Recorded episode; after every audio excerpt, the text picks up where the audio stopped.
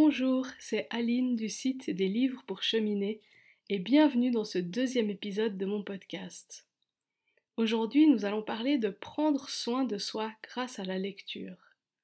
Si vous avez écouté le premier épisode de ce podcast, vous m'avez entendu dire que la bibliothérapie, c'était deux mots, soin et livre. Donc le soin par les livres. Mais quand on dit soin, ça peut parfois sonner un petit peu médical, comme si on voulait soigner une maladie. Donc personnellement, en ce qui concerne la bibliothérapie, j'aime mieux parler de prendre soin et en particulier prendre soin de soi. Il y a différentes manières de prendre soin de soi par les livres, donc de pratiquer la bibliothérapie. Et une des manières de faire est ce qu'on peut appeler la bibliothérapie prescriptive. C'est-à-dire que le bibliothérapeute, après discussion et partage avec la personne qui le consulte, va proposer des titres de livres à cette personne qui va les lire ensuite par elle-même. Et il y a d'autres manières de pratiquer la bibliothérapie qui vont impliquer par exemple de la lecture à haute voix de la part du bibliothérapeute, après quoi ce bibliothérapeute et la personne euh, qui le consulte vont travailler à partir de cette lecture. Si vous voulez en savoir un peu plus sur ce genre de pratique de la bibliothérapie, vous pouvez aller voir euh, sur mon blog euh, l'article que j'ai écrit sur Cathy Roy, qui est une bibliothérapeute québécoise et qui a fondé ce qu'elle appelle la bibliothèque apothicaire, où elle travaille justement avec les gens de cette manière, en lisant des courts extraits et en travaillant ensuite euh, à partir de cette lecture. Dans cet épisode du podcast, on va plutôt parler de la bibliothérapie prescriptive. Alors je ne sais pas comment est-ce que vous voyez votre pratique de la lecture, mais bien souvent on prend un livre, on le lit, c'est sympa, on se dit qu'on a aimé ce livre ou pas, et puis on le pose et on passe à autre chose. Il y a peut-être quelque chose de cette lecture qui reste en nous, mais souvent c'est assez inconscient et ça n'a pas forcément d'énormes répercussions sur notre vie. Alors comment faire pour que notre lecture ait vraiment une influence profonde sur nous et qu'elle soit vraiment un facteur de transformation. Je vais vous expliquer comment je conçois ça et en particulier ce que j'appelle la pratique de la lecture consciente. Alors pourquoi consciente? Simplement parce que je pense que dans la vie, notre intention est extrêmement importante. Et parfois notre intention est même plus importante que nos actions.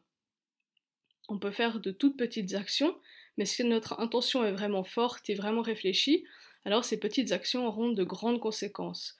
Et au contraire, on peut faire de grandes actions, mais si on n'a pas vraiment une intention puissante derrière, ça peut ne pas avoir beaucoup d'effet. Donc notre intention est très importante, et pour moi, la lecture consciente, c'est justement lire en conscience de ce qu'on va faire, dans quel but on le fait, et en conscience du processus qu'on vit. Avant de vous détailler les différentes étapes de cette lecture consciente, j'aimerais préciser, préciser qu'elle peut être utile dans toutes sortes de situations. Ça peut être simplement pour prendre soin de soi de manière générale. Euh, on a tous des vies qui sont hyper occupées, on a peu de temps à nous, accorder, peu de temps pour nous. Et souvent, le temps qu'on prend pour nous, c'est ce qui vient tout en dernier, une fois qu'on a fait tout le reste, avec le temps qui nous reste, et souvent, ben, c'est pas grand-chose. Donc, la lecture peut être une manière de prendre soin de soi, simplement en s'offrant un temps avec nous-mêmes pour nous faire du bien. Ensuite, ça peut être aussi pour prendre soin d'une situation particulière, d'un état émotionnel particulier, de quelque chose qu'on vit dans notre vie par rapport à une relation, par rapport à nous-mêmes, par rapport à toutes sortes de choses. Et là, les lectures vont être davantage dirigées sur cette situation ou cet état qu'on aimerait travailler ou faire évoluer. On peut tout à fait s'auto-prescrire des livres, décider par nous-mêmes ce qu'on veut lire, que ce soit pour prendre soin de soi en général ou pour prendre soin d'une situation particulière. Ou alors on peut faire appel à un bibliothérapeute qui, grâce à l'échange et à la discussion, peut approfondir le pourquoi et mieux diriger la personne vers les livres appropriés. Alors concrètement, j'ai identifié sept étapes dans cette lecture consciente. La première étape, c'est l'étape de la décision. Comme je vous l'ai dit tout à l'heure, euh, l'intention est très importante. Donc cette décision, d'une certaine manière, c'est établir notre intention. Et c'est très facile d'avoir envie de faire quelque chose, mais finalement de ne pas le faire ou de procrastiner, de repousser, de ne pas trouver le bon moment. Et prendre cette décision d'une certaine manière, c'est la première étape pour s'y mettre, pour se mettre en action. La deuxième étape, c'est le but.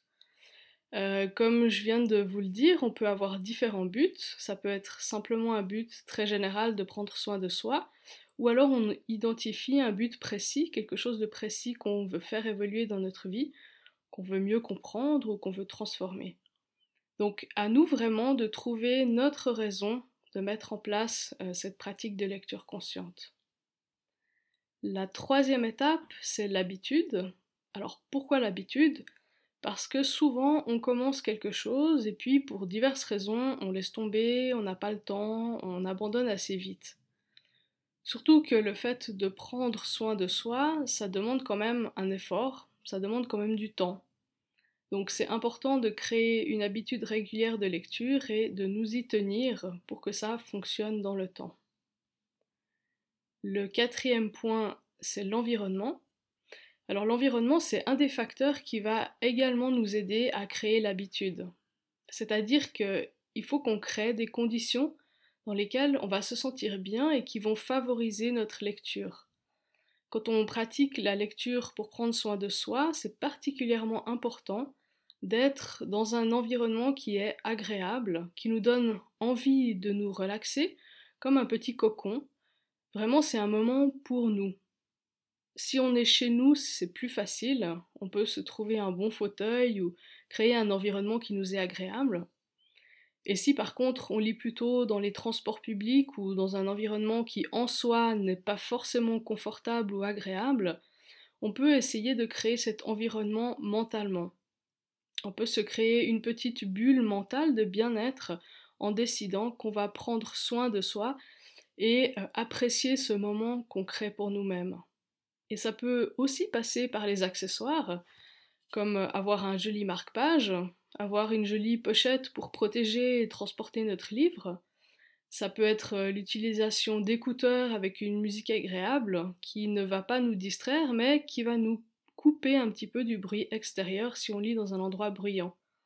Donc il y a mille manières de créer cet environnement et il faut trouver chacun pour soi ce qui nous inspire et ce qui nous fait du bien. La cinquième étape, c'est la mise en pratique. Une fois qu'on a réfléchi à tout ça, qu'on a identifié notre but, qu'on a créé notre environnement, on peut se mettre à lire.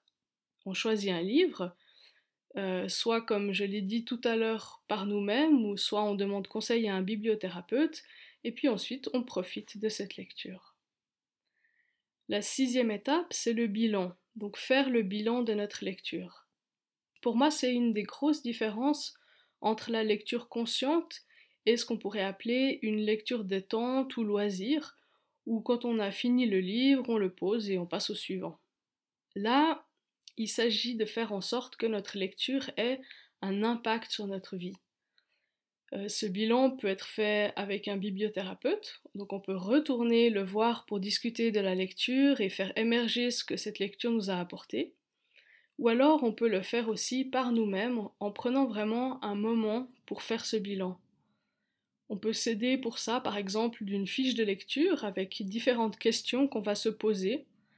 On y réfléchit et on note par écrit ce qu'on a compris, ce que le livre a touché en nous, ce qu'il a fait bouger, et comment on pourrait utiliser cette lecture pour prendre soin de nous.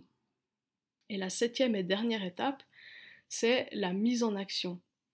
Une fois qu'on a fait ce bilan au point 6, on va mettre en action dans notre vie ce qu'on a appris les méthodes qu'on a peut-être découvertes, les idées qu'on a eues pendant la lecture.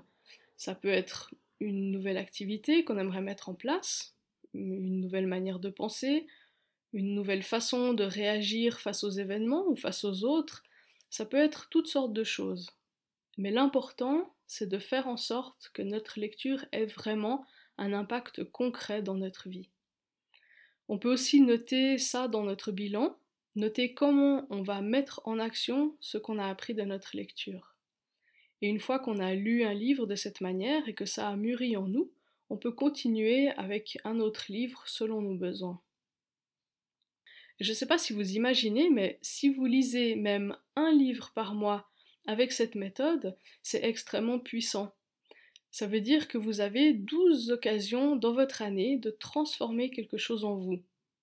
Alors bien sûr, vous pourriez ne avoir envie de tout le temps lire de cette manière. Vous pouvez bien sûr aussi lire uniquement pour vous détendre, sans réfléchir particulièrement, juste pour se changer les idées. Et c'est sûr que tous les livres ne se prêtent pas à la lecture consciente, et c'est tout à fait bien.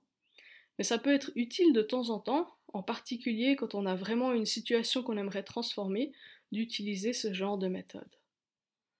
Voilà, c'était en très résumé cette pratique de lecture consciente que je vous invite vraiment à tester et à essayer sur vous-même.